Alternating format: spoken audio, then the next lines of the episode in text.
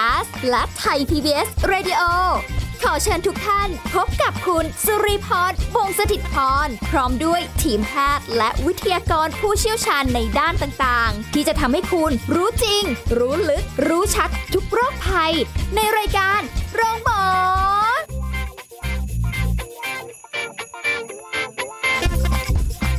สวัสดีค่ะ คุณผู้ฟังคะขอต้อนรับเข้าสู่รายการโรงหมอค่ะ วันนี้เรามาพบกันที่เก่าเวลาเดิมนะคะ แล้วก็สิ่งที่เราจะคุยกันวันนี้ เป็นสาระดีๆ ในการดูแลสุขภาพฝากคุณผู้ฟังกัน เกี่ยวกับเรื่องของวัณโรคนะคะ วันนี้เราจะคุยกับแพทย์หญิงระพีพันธ์รัตนวงนรามอสสาขาวิชาโรคติดเชื้อ ภาควิชาอายุรศาสตร์ คณะแพทยศาสตร์ โรงพยาบาลรามาธิบดี มหาวิทยาลัยมหิดลค่ะ สวัสดีค่ะคุณหมอคะสวัสดีค่ะ ค่ะ คุณหมอคะคุยกันเรื่องของวัณโรคค่ะ เรื่องนี้เราก็เรียกว่าอาจจะไม่ค่อยได้ยินอะไรกันมากมายนัก พอมีช่วงหนึ่งที่ผ่านมา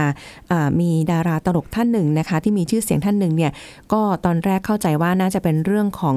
มะเร็งใช่ไหมคะ แต่ปรากฏว่าอาเป็นเรื่องของวัณโรค ที่เกิดขึ้นแล้วก็มีโอกาสทำให้เสียชีวิตได้ด้วยตรงนี้ วันนี้ก็เป็นอีกเรื่องหนึ่งที่น่าสนใจเรียนถามคุณหมออย่างนี้ก่อนค่ะว่าวัณโรคเนี่ยเอ่อสถานการณ์โดยภาพรวมในประเทศไทยตอนนี้เป็นยังไงบ้างอะคะค่ะ ก็สถานการณ์ในภาพรวมของประเทศไทยนะคะ เริ่มมีปัญหามากขึ้นนะคะ เพราะว่ามีเชื้อดื้อยามากขึ้นนะคะ แล้วก็อืมคนหลาย ๆ คนเนี่ยไม่ทราบว่าตัวเองอะค่ะ เป็นวัณโรคใช่ไหมคะก็อาจจะมีอาการไอจามอะไรอย่างเงี้ยนะคะ แล้วก็ค่ะ แพร่เชื้อไปสู่ผู้อื่นได้นะคะ แล้วก็ตัววัณโรคนี้เองนะคะ ทั่วโลกเนี่ยก็มีคนติดเชื้อแบบจำนวนค่อนข้างมากใช่ไหมคะอืมอ่าประมาณสิบล้านคนทั่วโลกนะคะ แล้วก็บางครั้งเนี่ยอาจจะมีคนที่เดินทางเข้ามาในประเทศด้วยนะคะ หรือว่าค่ะเราไปต่างประเทศในประเทศที่มีอุบัติการณ์ของวัณโรคสูงเราอาจจะรับเข้ามาด้วยค่ะ อืมคือคุณหมอบอกว่าหลายคนเป็นแล้วไม่รู้ว่าตัวเองเป็นมันมันมีอาการหรือมันมีอะไรบ่งบอกได้ไหมคะว่า อันเนี้ยแหละมีความเสี่ยงในการที่แบบเราได้รับเชื้อวัณโรคมาแล้วนะหรืออะไรอย่างเงี้ยค่ะ ค่ะ ก็อาการและการแสดงทั่วไปนะคะ ก็ได้แก่อาการไอนะคะ แล้วก็ส่วนใหญ่เนี่ยจะมีเสมหะนะคะ โดยเฉพาะถ้าสมมติว่าเห็นเป็นเสมหะปนเลือดออกมานะคะควรจะค่ะต้องระวังมากเลยนะคะอืมแล้วก็อาจจะมีไข้นะคะ ไข้เนี่ยส่วนใหญ่จะมีต่ำๆนะคะ ในช่วงแรกนะคะ โดยเฉพาะตอนกลางคืนนะคะค่ะ มีเบื่ออาหารได้นะคะ มีน้ำหนักอืมตัวลดลงนะคะ อาจจะโดนแบบคนทักก็คือแบบสู้ผอมลงไปเลยค่ะนะคะตอนกลางคืนเนี่ยบางคนจะมีเหงื่อออกนะคะ ค่อนข้างเยอะนะคะบางคนคำตอบน้ำเหลืองได้โตไปด้วยอย่างเงี้ยค่ะ เป็นต้นอืมค่ะเออแปลกดี แต่ว่าบางทีพอมันไม่ได้มีอาการอะไรบอกเนี่ย แต่ว่าก็ไม่ได้เหมือนว่าเราจะไม่ได้มีความเสี่ยงในการรับเชื้อเข้ามาอย่างนั้นถูกไหมคะ คือ การประเมินความเสี่ยงนะคะ มีอยู่สองอย่างหนึ่งก็คือประเมินอาการตัวเองที่ผิดปกตินะคะ อย่างที่เมื่อกี้หมอบอกคร่าวๆแล้วนะคะค่ะอันนี้เป็นอาการทั่วไปแต่ว่าวัณโรคเนี่ยมันอาจจะไม่ได้ไปที่ปอดอย่างเดียวนะคะอืมอาจจะไปที่ส่วนอื่นๆได้ด้วย เช่นอาจจะไปที่กระดูกสันหลังเนี่ยค่ะแล้วมันเกิดอาการปวดหลัง ซึ่งก็เป็นอาการที่ยังไม่ค่อยจำเพาะมากใช่ไหมคะทำให้บางคนแบบโอ้ไม่ได้คิดถึงวัณโรคเลย แต่ว่าส่วนที่สำคัญนอกจากอาการอาการแสดงแล้วนะคะ ก็คือประวัติว่าเราไปสัมผัสกลุ่มเสี่ยงอย่างไรนะคะเช่นอืม ถ้าเรามีคนในบ้านเป็นวัณโรคอย่างเงี้ยนะคะค่ะเราก็มีความจำเป็นจะต้องไปตรวจหาเพราะว่าเราอาจจะรับเชื้อมาแล้วแต่ยังไม่มีอาการก็ได้ค่ะค่ะเอาแล้วมันมันเกิดมาจากอะไรได้อะคะวัณโรคอะค่ะ เป็นเป็นเชื้อแบคทีเรียเชื้อหรืออะไรอย่างนี้หรือเปล่าคะเป็นเป็นตัวไหนอะคะอ๋อเป็นแบคทีเรียค่ะก็เป็นแบคทีเรียตัวย่อยที่เราเรียกกันว่าไมโครแบคทีเรียนะคะ ซึ่งก็ค่ะเป็นเชื้อที่เราพบได้นะคะ ในสิ่งแวดล้อมทั่วไปด้วย แต่ว่าส่วนใหญ่เนี่ยคนนะคะจะเป็นอ่า ตัวหลักเลยนะคะ ที่เป็นตัวเก็บเชื้อโรคนะคะอืมแล้วก็ถ้าสมมติมีการไอจามออกมานะคะ มีการพูดคุยเสียงดังหรือว่ามีการร้องเพลงในที่ปิดอะไรอย่างเงี้ยนะคะมันก็ค่ะสามารถแพร่กระจายออกมาในฝอยละอองได้นะคะทำให้เวลาโอ้หายใจเข้าไปปุ๊บอาจจะติดเชื้อนะคะ แล้วก็ค่ะมีอาการต่างๆออกมาได้ค่ะ ค่ะ ฟังดูแล้วมันเหมือนคล้ายๆ กับโควิด -19 เลยค่ะ คุณหมอ ติดมาจากละอองฝอยหรืออะไรอย่างเงี้ยมันคล้ายๆกันไหมคะ ค่ะ ก็มีความคล้ายกันอืค่ะมแต่ว่าอ่า วัณโรคนี่อาจจะมีความอ่ารุนแรงมากกว่าในแง่ที่ว่าอ่าหลายๆคนที่เป็นนะคะอาจจะค่ะเป็นอ่าแล้วก็หายไม่หมดอย่างเงี้ยนะคะอืมยังมีเชื้อที่แฝงฝังตัวอยู่ในร่างกายนะคะค่ะแล้วก็อาจจะกลับขึ้นมาเป็นใหม่ได้อีกค่ะ ค่ะ แล้วอย่างนี้กลุ่มไหนที่มีความเสี่ยงสูงบ้างอะคะ ก็หลาย ๆ กลุ่มนะคะที่มีอ่าความเสี่ยงสูงส่วนใหญ่จะเป็น ผู้ใหญ่นะคะอ่าวัยทำงานนะคะ ที่อาจจะมีประวัติที่ไปสัมผัสกับคนที่เป็นวัณโรคนะคะค่ะเช่นอาจจะทำงานกับคนต่างชาติบางชาติอย่างเงี้ยนะคะ ที่มีความเสี่ยงสูงนะคะ แล้วก็อ่าผู้ที่อยู่ในแหล่งระบาดของวัณโรคโดยตรงนะคะ แล้วก็คนที่มีภูมิต้านทานต่ำนะคะ อาจจะเป็นคนที่เป็นมะเร็งได้รับยาเคมีบำบัด นะคะทานยากดภูมินะคะ หรือว่ามีภูมิต้านทานผิดปกติตั้งแต่แรกนะคะ หรือว่ามีโรคบางอย่างเช่นโรคเอดโรคเอชไอวีอย่างเงี้ยนะคะ ที่อาจจะมีความเสี่ยงที่ติดมากกว่านะคะ นอกจากนั้นเนี่ย คนที่ขาดสารอาหารนะคะที่อาหารไม่พอนะคะของแห้งเนี่ยนะคะ ก็มีโอกาสติดมากขึ้นด้วย กินเหล้าสูบบุหรี่นะคะ มีโอกาสติดมากขึ้นเหมือนกันค่ะ โอ้โห ด้วยความที่เราไม่รู้ว่าคนอื่นเป็นไหมมีเชื้อ อาการพวกนี้มันจะแสดงออกมาแบบมีระยะเวลาของโรคไหมคะ เช่นเหมือนบางคนได้รับเชื้ออาจจะยังไม่แสดงอาการผ่านไปสัก 14 วันหรืออะไรเงี้ยแล้วแสดงอาการมันมันเป็นแนวนี้ไหมคะ ใช่ค่ะเหมือนกันค่ะก็คือ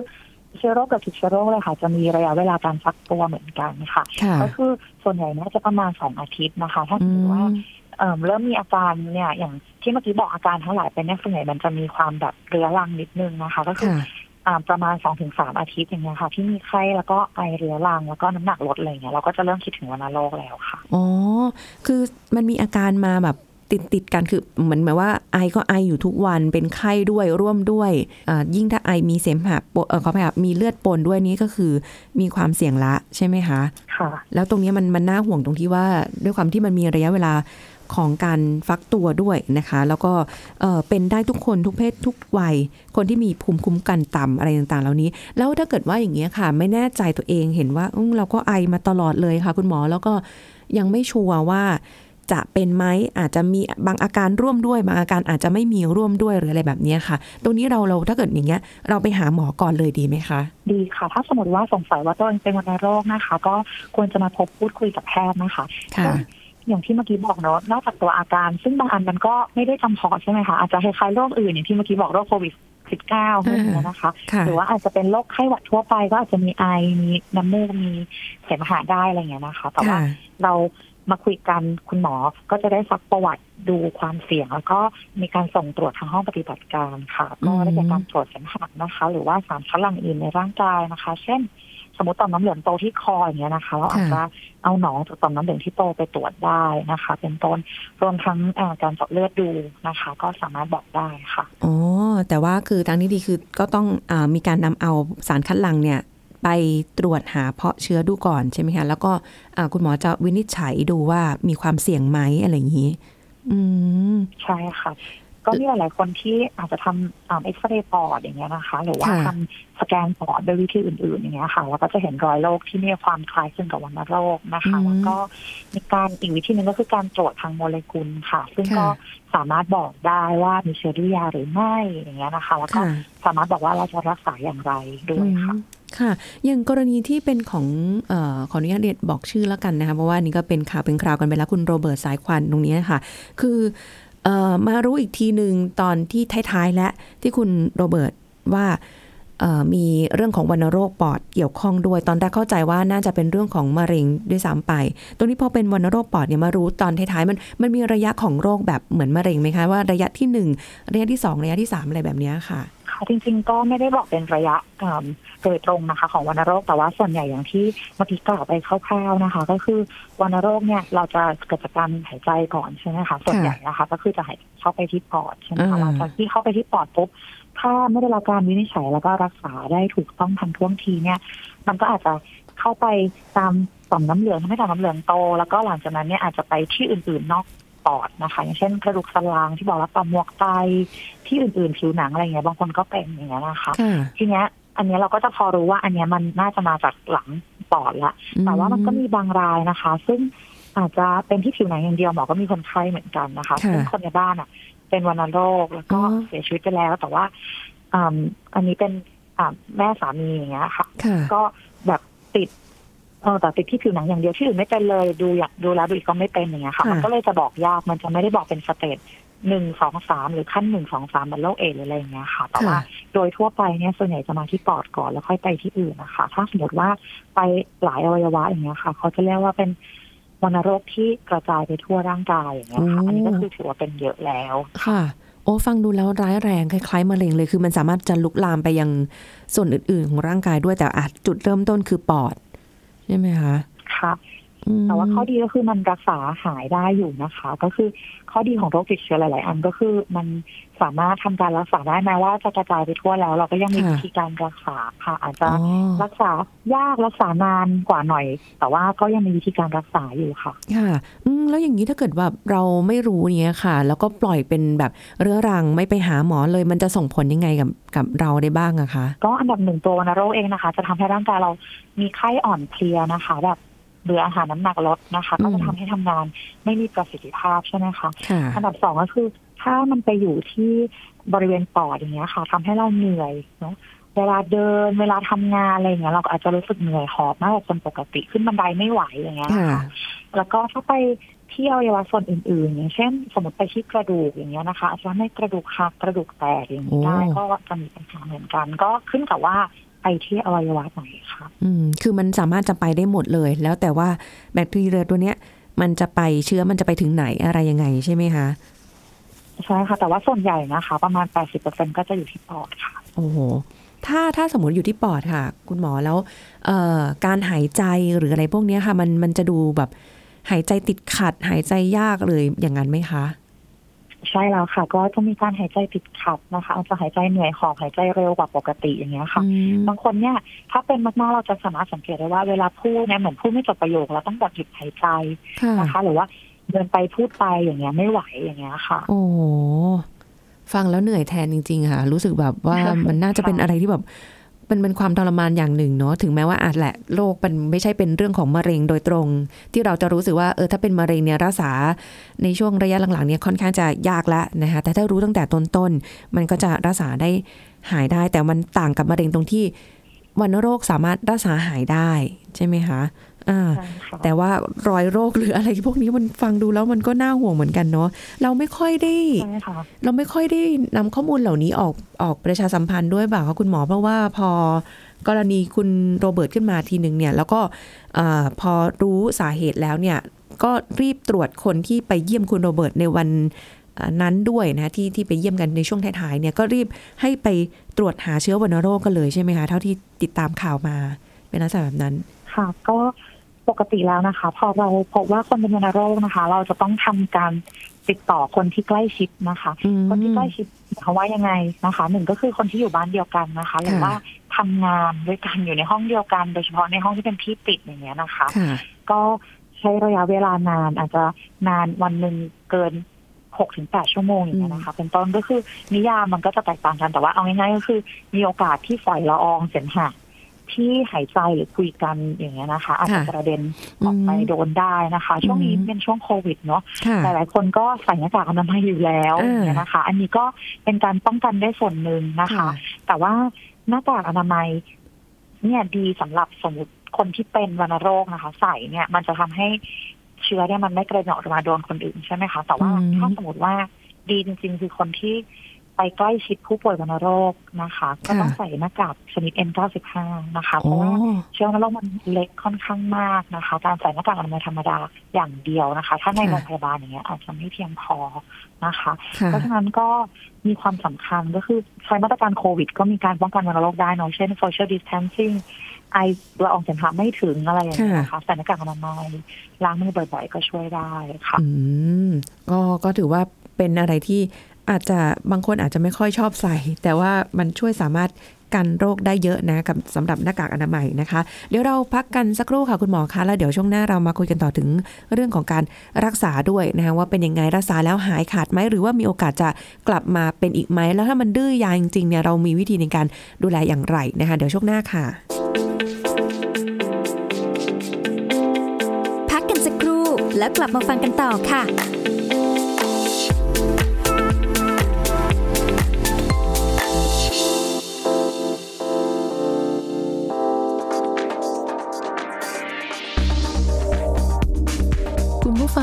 ทูน่าส่วนใหญ่จะมาในรูปแบบของกระป๋องสำเร็จรูปใช่ไหมคะ เพราะว่าหาซื้อได้ง่ายตามซูเปอร์มาร์เก็ตทั่วไป ยิ่งทูน่าเนี่ยเป็นเนื้อสัตว์ที่มีโปรตีนสูง และย่อยง่ายกว่าเนื้อสัตว์ชนิดอื่น ๆ ช่วยสร้างเซลล์ภูมิคุ้มกัน แล้วก็ซ่อมแซมร่างกายได้เป็นอย่างดี มีธาตุเหล็กที่ช่วยในการสร้างเซลล์เม็ดเลือดแดง มีโพแทสเซียม ที่ช่วยลดความดันโลหิตได้แล้วก็ยังมีโอเมก้า 3 ซึ่งเป็นกรดไขมันที่ดีต่อการทำงานของสมองและหัวใจอีกด้วยนะคะ แต่ถ้าเกิดว่าผู้สูงวัยอาจจะต้องระมัดระวังในการกินทูน่ากระป๋องสักนิดนึงค่ะ คือไม่ควรที่จะเลือกแบบทูน่าในน้ำมันหรือน้ำเกลือ เพราะว่าไม่งั้นไขมัน แล้วก็โซเดียมก็จะได้สูงมากเกินไปนะคะ ทางที่ดีควรเลือกกินทูน่าในน้ำแร่จะดีที่สุดค่ะ ขอขอบคุณข้อมูลจากสำนักงานกองทุนสนับสนุนการสร้างเสริมสุขภาพ หรือสสส ไทย PBS ดิจิทัล Radio ออกอากาศจากองค์การกระจายเสียง และแพร่ภาพสาธารณะแห่งประเทศไทย ถนนมิภาวดีรังสิต กรุงเทพมหานคร ไทย PBS ดิจิทัล Radio วิทยุข่าวสารสาระ เพื่อสาธารณะและสังคม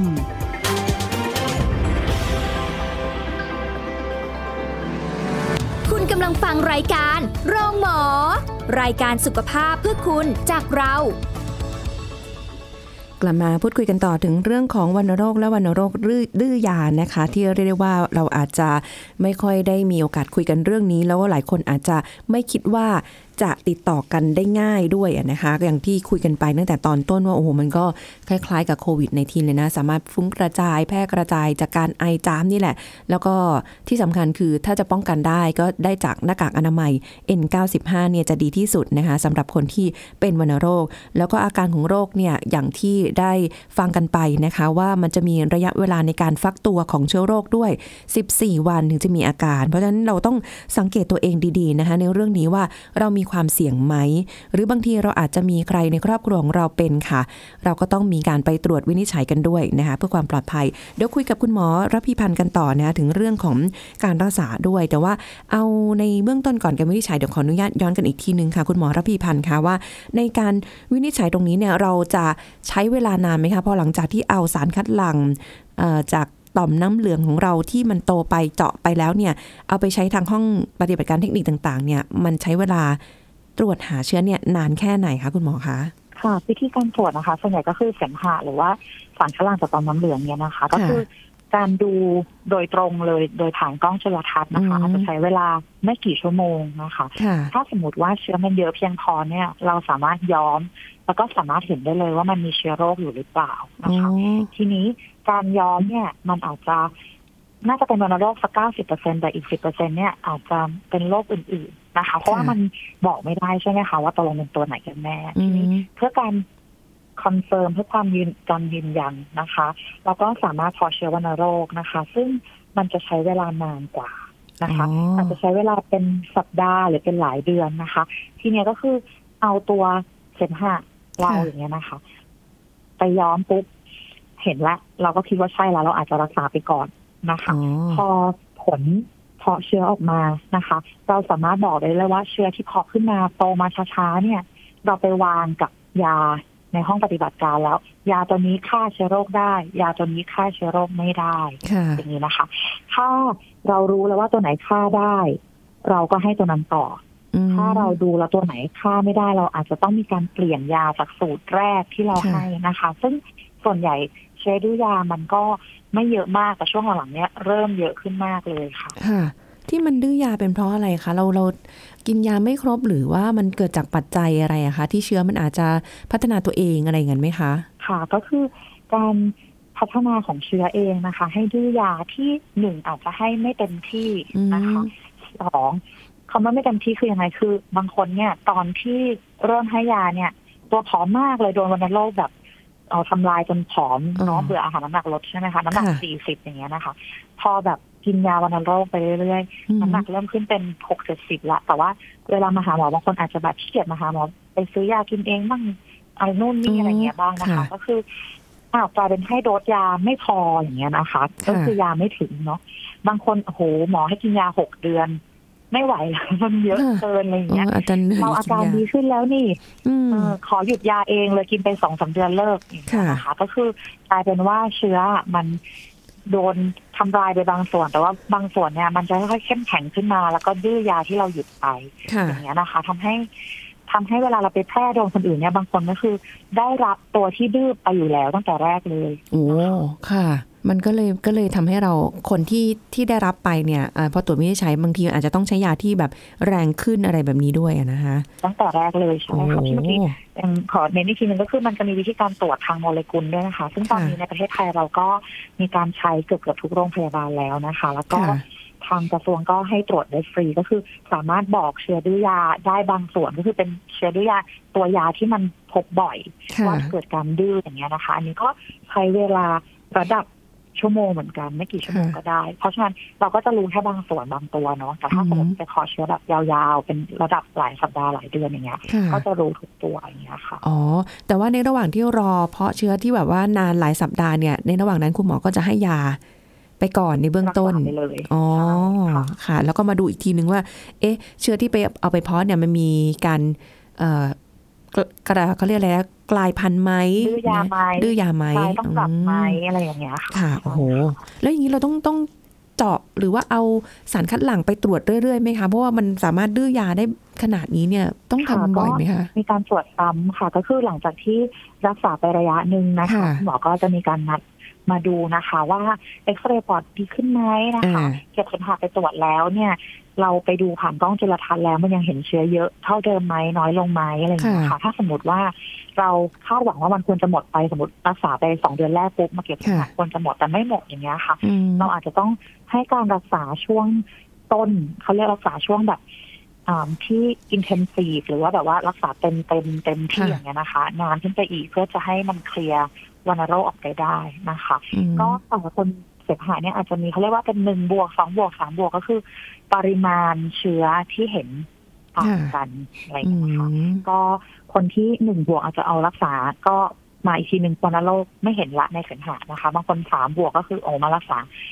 ไปสักพักหนึ่งก็ยังเห็นวัณโรคอยู่อะไรทำนองเนี้ยค่ะ ก็คือขึ้นกับว่าตั้งต้นมากน้อยเท่าไหร่อืค่ะมแล้วการรักษาตรงนี้ถ้าสมมติปกติเชื้อไม่ดื้อยาไม่มีการกลายพันธุ์หรืออะไรเลยเนี่ย ใช้ระยะเวลาในการรักษานานไหมคะ ประมาณหกเดือนค่ะโอ้ก็โหปีไปเลยครึ่งปีนี้กินยานะคะ ก็อันนี้ถือว่าสั้นที่สุดนะในที่เขาสามารถรักษาวัณโรคได้นะคะแล้วก็จริงๆก็คือฟังดูนานใช่ไหมคะเพอ่าราะฉะนั้นใช่ เราก็คิดว่าคนที่ยังไม่ได้เป็นอะพยายามป้องกันตัวเองอืมให้อืมไม่เป็นนะคะค่ะงดเข้าไปชุมชน แออัดเนาะดูตรงไหนที่โอ้โหมีคนน่าจะเป็นวัณโรคอะไรเงี้ยเราก็ค่ะต้องป้องกันตัวเองให้เต็มที่ใช่ไหมคะแต่ถ้าคนที่เป็นแล้วได้ยินหมอบอกว่าหกเดือนเนี่ยก็ไม่ต้องเสียใจนะคะ เพราะว่าเราสามารถทำได้แล้วก็คนส่วนใหญ่ก็ทำได้อืมอืมนะคะ เราก็ต้องเป็นหนึ่งในคนที่ทำได้เหมือนกันค่ะโอ้ฟังดูระยะเวลาครึ่งปีหกเดือนนี้แบบว่าต้องกินยาตลอดนะคะ อันนี้ต้องระวังเพราะว่าห่วงตรงที่ว่ามันจะดื้อยาได้นี่แหละ การรักษามันจะใช่มันจะซับซ้อนมากขึ้นแล้วหนักมากขึ้น ยิ่งถ้าเกิดคนมีโรคประจำตัวด้วยนี่การดูแลก็น่าจะเอ่อการรักษานี่น่าจะยาวนานขึ้นด้วยอะนะคะ อืม แล้วมันมันจะมีผลข้างเคียงของยานนี้หกเดือนนี้คือเฉพาะค่ะอ๋อมีผลข้างเคียงอยู่บ้างค่ะค่ะ ก็ผลข้างเคียงหลักๆนะคะ ที่พบบ่อยๆคืออาจจะมีผื่นขึ้นนะคะบางตัวบ้างถ้าแพ้ค่ะยานะคะ หรือว่าค่าตับอย่างเงี้ยค่ะ อาจจะมีการสูงขึ้นบ้างนะคะ เพราะว่าค่ะ ยาบางตัวจะมีปฏิกิริยานะคะอืมแต่ว่าโดยทั่วไปนะคะ ก็สามารถอ่าจัดการได้นะคะหมอค่ะจะมีการปรับยาลดยาอะไรทำนองนี้นะคะอ๋อแต่ว่าบางอันเนี่ยอย่างการทานยาเองเนี่ยเขาเรียกว่าเป็นผลข้างเคียงจากยาก็คือเรารู้อยู่แล้วว่าทุกคนน่ะ ถ้ากินยาเนี่ยจะต้องมีเหตุการณ์นี้นะคะค่ะเช่นตัวยาตัวหนึ่งชื่อไรแฟมปินนะคะ กินไปเนี่ยมันจะทำให้แบบตาเหลืองเหงื่ออะไรเงี้ยสีเหลืองบางคนแบบใส่เสื้อเหงื่อออกเอา เป็นคราบสีเหลืองนะคะหรือว่าใส่คอนแทคเลนส์ถอดออกมาแบบเป็นสีเหลืองสีส้ม ปัสสาวะออกมาสีเป็นสีส้มอย่างเงี้ยนะคะอันนี้ก็คือเป็นเรื่องปกติ เราจะคอยถามคนไข้คนไข้บอกไม่มีเลยแสดงว่าสงสัยไม่ได้กินยาอะไรอย่างเงี้ยนะคะก็ก็คือมันมีบางอันที่เรารู้แน่อยู่แล้วว่าเกิดกับทุกคนกับบางอันที่อาจจะเกิดเฉพาะตัวบุคคลก็ก็ต้องค่อย ๆจัดการไปค่ะอ๋อก็ก็มีโอกาสแพ้ยาได้สำหรับในบางคนนะคะ แล้วก็อะไรแต่โดยพื้นฐานทั่วไป ความเสี่ยงในการแพ้ยาจะมี แล้วคุณหมอจะจะเช็คได้จะรู้ได้ว่าเรากินยาหรือไม่กินยาอย่างต่อเนื่องด้วยนะคะเอาให้ต่อเนื่องเหอะดีกว่านะคะ แล้วก็ที่สำคัญคือเออพยายามอย่าเป็นผู้ที่แพร่กระจายเชื้ออย่างนั้นถูกไหมคะ จะได้ไม่ไม่ส่งต่อคนอื่นใช่ค่ะด้วย อืมเพราะว่ามันเป็นการติดเชื้อแล้วก็เสียชีวิตได้เอออันเนี้ยน่าห่วงน่ากลัวมากนะคะ ตรงท้ายนี้ค่ะคุณหมอมีอะไรอยากจะฝากไว้หน่อยไหมคะ ก็อยากจะฝากนะคะว่า มันมีโรคหลาย ๆ โรคเลยนะคะ ที่บางทีเราอาจจะไม่ค่อยได้ยินหรืออาจจะไม่ค่อยรู้จักอะไรอย่างนี้นะคะ แต่ว่าถ้าเรามีอาการที่ผิดปกติแล้วก็รู้สึกแบบเฮ้ยเป็นนานเป็นไม่หายอย่างเช่นเป็นไข้เรื้อรังนะคะ ไอเรื้อรังไม่หายสักทีอยากจะให้มาพบแพทย์หรือบุคลากรทางการแพทย์นะคะค่ะซึ่ง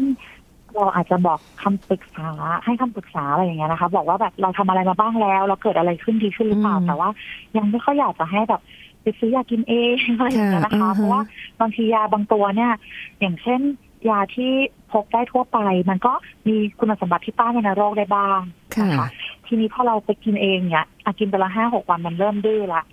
ทำนองเนี้ยนะคะพอค่ะนะคะ รักษาอันนี้มันก็ทำให้มันรักษายากขึ้น อันนี้ก็ไม่ใช่เฉพาะวัณโรคนะคะ ยาฆ่าเชื้อตัวอื่นๆกับโรคอื่นๆก็เหมือนกันค่ะ ก็อยากฝากไว้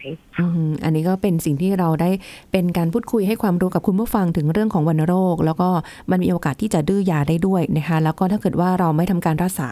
มีโอกาสที่จะเสียชีวิตได้เช่นเดียวกัน วันนี้ก็ดูแลตัวเองกันดีๆ ขอบคุณแพทย์หญิงรัพีพันธ์รัตนวงศ์นรามมอสนะคะ สาขาวิชาโรคติดเชื้อภาควิชาอายุรศาสตร์คณะแพทยศาสตร์ โรงพยาบาลรามาธิบดีมหาวิทยาลัยมหิดลค่ะ ที่มาให้ความรู้กับเราในวันนี้ด้วย ขอบคุณคุณหมอมากค่ะ